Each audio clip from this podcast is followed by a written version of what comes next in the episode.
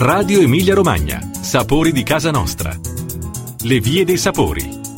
Alla scoperta della strada del fungo porcino di Borgotaro, lungo gli itinerari dei vini e dei sapori dell'Emilia Romagna. Cari ascoltatori, abbiamo ripreso a percorrere le strade dei vini e dei sapori dell'Emilia Romagna, la bella iniziativa nata nel 1999 a seguito di un progetto speciale degli assessorati regionali all'agricoltura e al turismo e che a oggi, inizio 2012, conta ben 15 strade. Due sul territorio piacentino, tre in quello parmense, due nel reggiano, due nel modenese, due nel bolognese e poi una strada ciascuna per le rimanenti province di Ferrara, Ravenna, Forlì Cesena e Rimini. Questi itinerari unici che intrecciano arte, natura e gastronomia, costituiti nei principali territori vitivinicoli ad alta valenza gastronomica della regione, sono perfettamente descritti e trattati nel sito www.strade.emilia-romagna.it. In questa nuova ricognizione siamo partiti dalla provincia più settentrionale della nostra regione, da Piacenza, per poi scendere mese dopo mese fino al mare Adriatico. Due mesi fa siamo entrati nella provincia di Parma, percorrendone la strada del culatello di Zibello.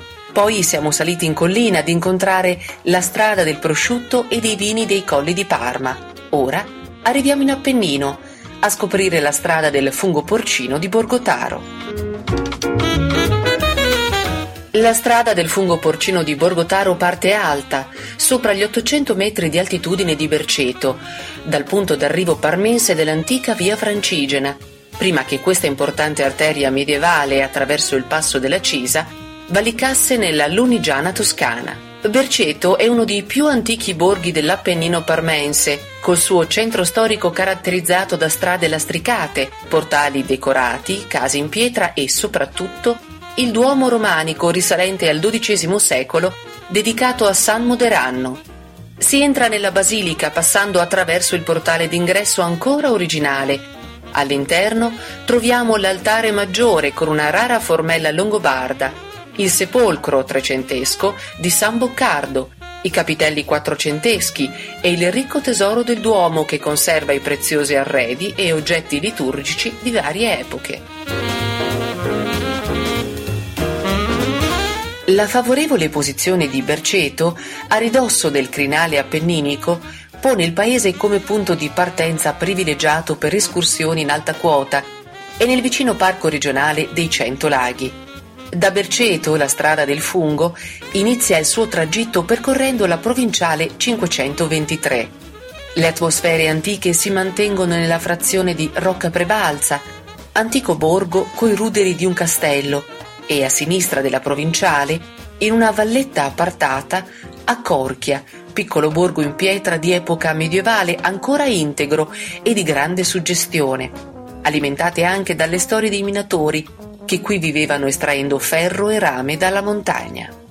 Si scende ora verso la valle del Taro, si piega a sud-ovest e si costeggia il torrente fino a raggiungere Borgo Val di Taro, capoluogo della valle e capitale del fungo porcino. Il borgo, come lo chiamano i suoi abitanti, era situato sul ramo secondario della via Francigena e la sua posizione di crocevia strategico lo rese oggetto di continue contese storiche.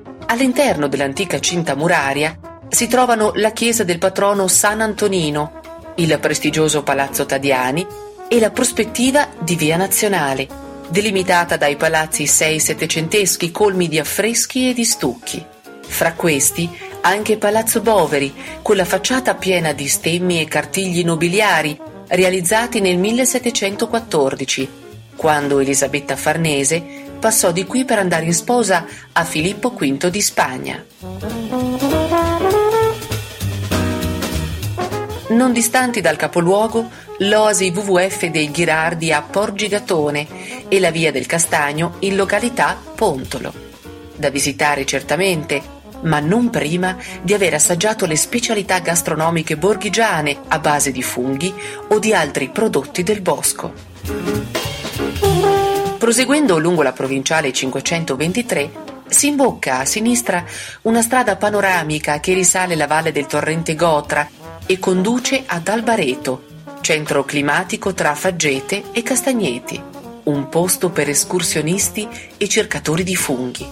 I primi, dirigendosi verso Montegrotto, possono scoprire una valle incontaminata ricca di sorgenti, oratori e maestà con viste mozzafiato nelle giornate terse. I secondi, muniti del necessario tesserino e con un po' di fortuna e abilità, possono trovare in questa zona particolarmente evocata porcini ed altri gustosi funghi. Tutti possono gustare la cucina locale, risultato di un felice incontro fra le tradizioni parmensi, liguri e toscane, e non è certo un caso che il passo dei tre confini sia nelle vicinanze. Da Albareto, dirigendosi verso nord-ovest, ci si ricollega alla provinciale e si entra nel comune di Tornolo attraverso la frazione di Tarsogno, sede del Museo dell'Emigrante, nota per le numerose strutture alberghiere presenti dominano questa zona gli oltre 1400 metri del Monte Zuccone, meta di passeggiate fra boschi ricchi di funghi, castagne e piccoli frutti. Le praterie del Passo dei Cento Croci sono vicine e un'escursione fin lassù permette di godersi il panorama di tutta la Val Taro.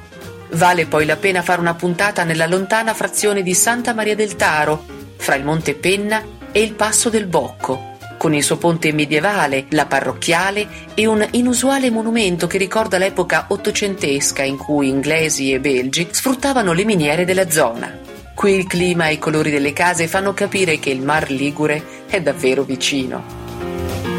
Prima di andarsene, merita un'escursione alla non distante foresta demaniale del Monte Penna, di grande interesse ambientale. Seguendo il fiume Taro nella sua discesa verso la pianura, si raggiunge poi Bedonia, un grosso borgo che rappresenta il cuore religioso ma anche scientifico di questa zona, collocato in un territorio che ospita le cime più alte e suggestive della Val Taro. Il connubio tra religione e scienza si realizza nel monumento di maggior pregio del paese, il seminario vescovile annesso al santuario della Madonna di San Marco. Qui sono ospitati l'opera omnia dello xilografo Musa, la quadreria, il Museo di Storia Naturale e Sala Archeologica, il Planetario e l'antica biblioteca. Buona recettività e strutture sportive si mescolano ai colori chiari e luminosi delle case, fatto insolito per l'Appennino, dovuto all'influenza ligure. Bedonia è patria di venditori, suonatori ambulanti e saltimbanchi che nel XIX secolo girovagavano l'Europa.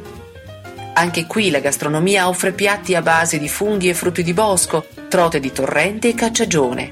Dolce tipico è una torta di farina di castagne ricoperta di ricotta. Puntando di nuovo verso il Taro, si completa l'itinerario raggiungendo Compiano, sentinella militare della valle, con il possente castello posto sulla cima di un colle e il grazioso borgo circostante, ancora cinto di mura come un tempo. Salendo per gli stretti vicoli lastricati del paese si possono ammirare case torri e palazzi nobiliari con antichi stemmi sui portali.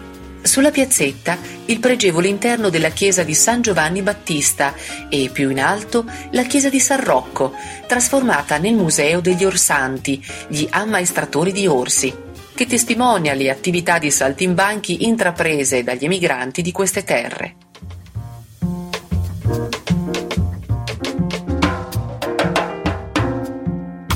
All'interno del castello due pregiati musei, la collezione Raimondi, eredità dell'ultima proprietaria del maniero, e l'unico museo massonico d'Italia, Orizzonti Massonici. Il percorso finisce qui.